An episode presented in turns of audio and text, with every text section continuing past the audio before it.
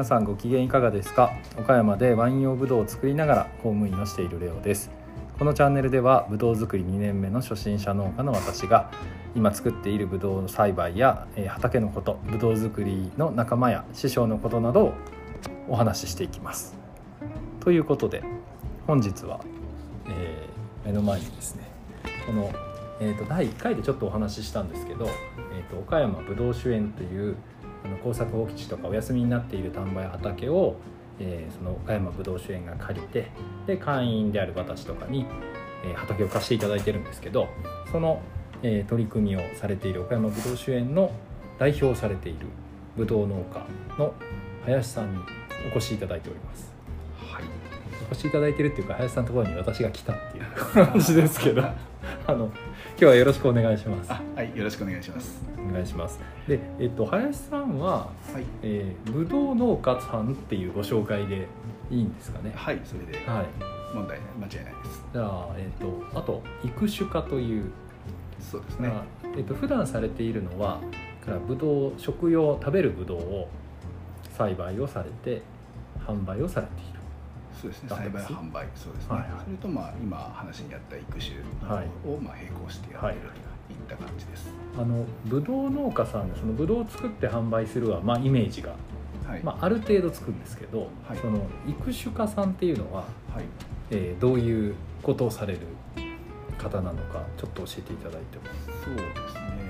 基本的には新しいブドウの品種を作っていくっていうことなんですけど、はいうんまあ、うちがまあその100種類のブドウを作ってるっていう形で対外的にあの発信をしていてそれがまあ人間でいうお父さんとお母さんみたいなもので、はいこの品種とこの品種を交配させて、はいはいはいそれからできた種をまいてはい新しい品種はいはいを作っていくとはいいうような作業をしています。はいあのいわゆる品種改良っていうやつと違うんですかいや同じです。あですね。うん手法が違うだけではい。あとまあ作物によってやり方が違うものもあったりだとかどういうふうな考え方を持ってあのそこにはいはい。取り組みをしていくかっていうのは違うと思いますけど、はい。いやもうなんか林さん育種化されてるっていうのははい、各方面から聞きつつもは テレビとかも出られてるから。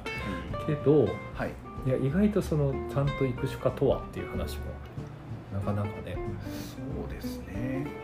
うんまあ基本的に、あの新しい品種って考えた時にですね、うんいわゆるブドウって種をまいとくと同じものができないのでただ純粋にオリジナルっていいんであれば、はい。誰でもはい。違う品種が作れるじゃうんですよね。えっと種をだから例えば巨峰なら巨峰。はい。ピオーネならピオーネ。マスカットならマスカットではい種を取ってまくとはい、同じものはできない。同じものはできない。できない。はい、ただ両親さっはい。きなぜこう他の品種と交配するのかっていうと、あの普通に取れる種っていうのは同じ両親なんですね。はい。はい。はい。はい。巨峰のお母さんと巨峰のお父さんはい。はい。はい。なので変化の幅がほぼないんですけど、はい。はい。違うものを持ってくるとそこに大きな変化あをー作れるのであとはそこにデザインをどう乗せていくかっていう感じですね。うん。こういう特性とこういう特性をうまく取り込んで一つのものにしたいみたいな感じです。それは味だったり、はい。えー病気に強いとかはい。そういう特性だったりはい。あの取れる時期だったりそういうのも掛け合わせで変わってくるっていうそうですね。ことなんですね。ですですなのでただまあいろんな特性が一つの要はパッケージの中にあるわけで、はいはいはい。あの狙ってうん。こことここを、あの思ってたものに変化させることができるかって言われると、はい自然の中で起きることなので、はい。はいこの部分は思ってたものになんだけど、うん違うこの部分についてははい。全然こう、まあ、反対の性とになっちゃったっていうことも出てくるので、あの交配自体は誰でもできるしうん。種も誰でもまけるんですけど、そこから先のこう選抜だったりとか、うん。栽培技術というか栽培の方法をうん。ある程度こう起こしてみんなが作れる状態に持っていったりだとかっていったことを、うん。まあ一つ作業として持ってるのが育種家の役割というか仕事でもあるのかなと思っているところです。さっき100種類とおっしゃったんですけどはい、100種類その元があるそうですっていうことになるんですか？そうです。っていうことは100種類を、はい。まあ、言ったら100かけ通そうですり組み合わせはあるやろうと思えばはい。なんかその死ぬまでかかっても絶対終わらないやつですよね。いやもう大体使うものっていうのは大体絞られてくるので。あーやっぱその何ですか？強いなんですか？優秀なはい。育てやすいとか味とか。味とかそうですね、はいはいはい。うん今やっぱ必要に迫られてるというかこういうものがあるといいっていうのは大体こうそういった幅に収まってくると思うんですよ。うん。100ある中でも大体使うとしたら10か20のあたりをこう組み合わせるかっていうところで動いてるんですけど、ただ残りのじゃあ80とかを、うんうんうんうん。あの今後先の世界でうんうんうんそういった特性が必要にされる可能性があるので、なるほどそういったものをできるだけはいあのはい。はい大事に考えていかなきゃいけないかなっていうことでそれをまあ保存してるっていうう感じです。ん。なるほど。まあ暑くなってきたりとか。今まで涼しいところで育ってたけど、はい、同じものが取れなくなったとかよくねなんかは気候変動ニュース絡みで聞きますけど、そうね。まあ、そういうのも対応したりできるようにみたいなうん、ところもあるんですかね。そうですね。あとはやっぱりそのいろんなものがあった方が、まあ、食卓もそうだし、あやーっぱり彩りがあると非常にいい,、はいはいはいはいいいと思うので。ななんか難しいあれですねなんか生物みたいな話ですよねそうですね。掛け合わせのあのあれでしょこう X と Y がみたいな XX とみたいなですです。あの私あの生物すぐに挫折したんでそれしか知らないんですけど いやいやはい。そうなんですね。なるほどえっとであとその育種家の話ちょっとなんかその話ばっかりであれなんですけどはいこう交配をして作ったブドウがはい。育ってきて実がなるっていうのに数年かかるわけですよねそうですね。今まさにそうんの畑で、はいはい。はい、一年目は本当に木がまっすぐ伸び苗木がはいはいはいはいそうですね。ところから、はい。はい、早くて大体3年目ぐらいにはようやくまあ普通は実をつけてっていうような感じねになります。今私がやってるブドウ畑でちょうどね今あの何でしたっけ？誘引？はい。とかはい、剪定というか。適心です、ね。摘心。はい、摘心というらしいです私は、今初めて知りましたけど。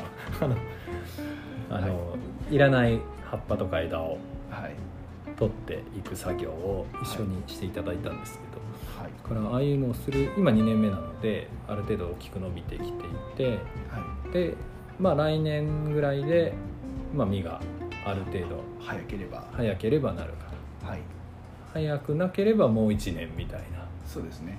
だからうんあれですよね結果がその掛け合わせの結果が出るのに3年から4年かかるそうていうことですよね同じそうですね。時間の感覚は一緒なので、はいはいはいはいでそこから初めて選抜という作業に入れるみたいな感じです。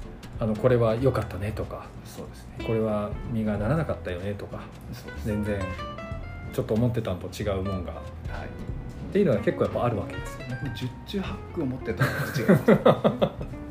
だいぶですね。だいぶですね。宝くじを買うのと、まあほぼほぼ同じ感覚で作業してると思えばいいと思うので、あれですね。は山師みたいな まあでもあの分析にしたりしてからの選んでってことですもんい。ねもちろんやっぱりこう、うん自分が思ってるものと合致してるかとか、はい。また最近は逆説的に今までははい。例えば病気に強くてうん小粒でとか例えば最初に目標設定をしてたとしても、はいはい。例えば病気には弱いんだけどすごく大きくて美味しいブドウができたと仮定した場合に、はいはいはい。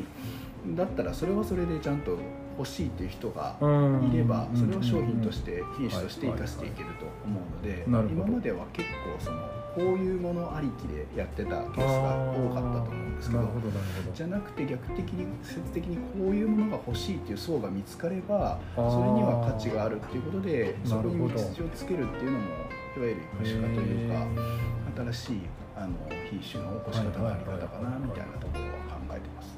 どちょっと新しいアプローチなわけですね。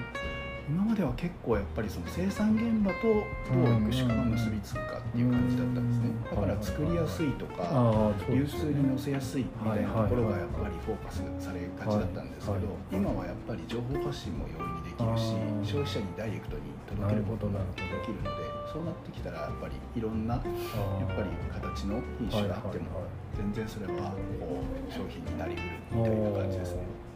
なんかあれですねゴール設定してそこにたどり着く丸バスじゃない感じ。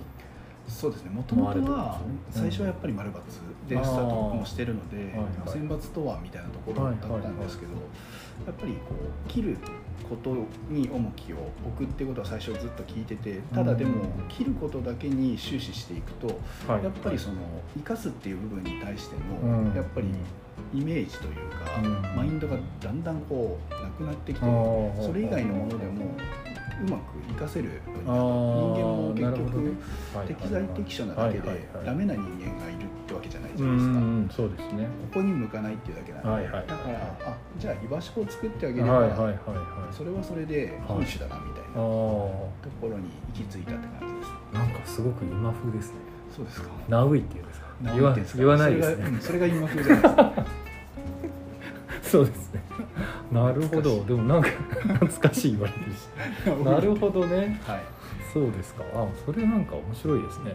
なんか考え方もちょっと変わってきてるっていうところが、まあ、僕だけかもしれないですけどねはい、やっぱり研究機関みたいなところは目標設定ありきじゃないですか。だから逆にいいものについても切ってる可能性があるので。そっかただやっぱりルールというか決まり事は決まり事としてあるんだと思うので。まあ、そこは守るべきとしてあのルールとしてあるんでしょうけど。今後は逆にだからそういうふうな形に全体が変わっていくといいのになみたいな感じですね。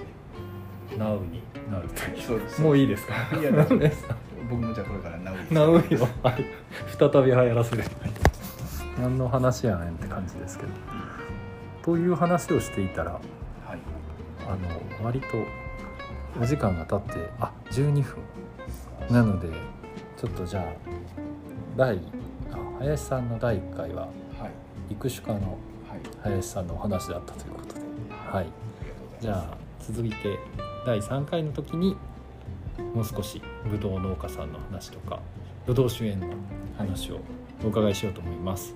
はい、ということで、はい、ではいいですかね林さん。そうですね。はい、では、皆様はい、良い一日をお過ごしください。はい、ありがとうございました。失礼します。はい、失礼します。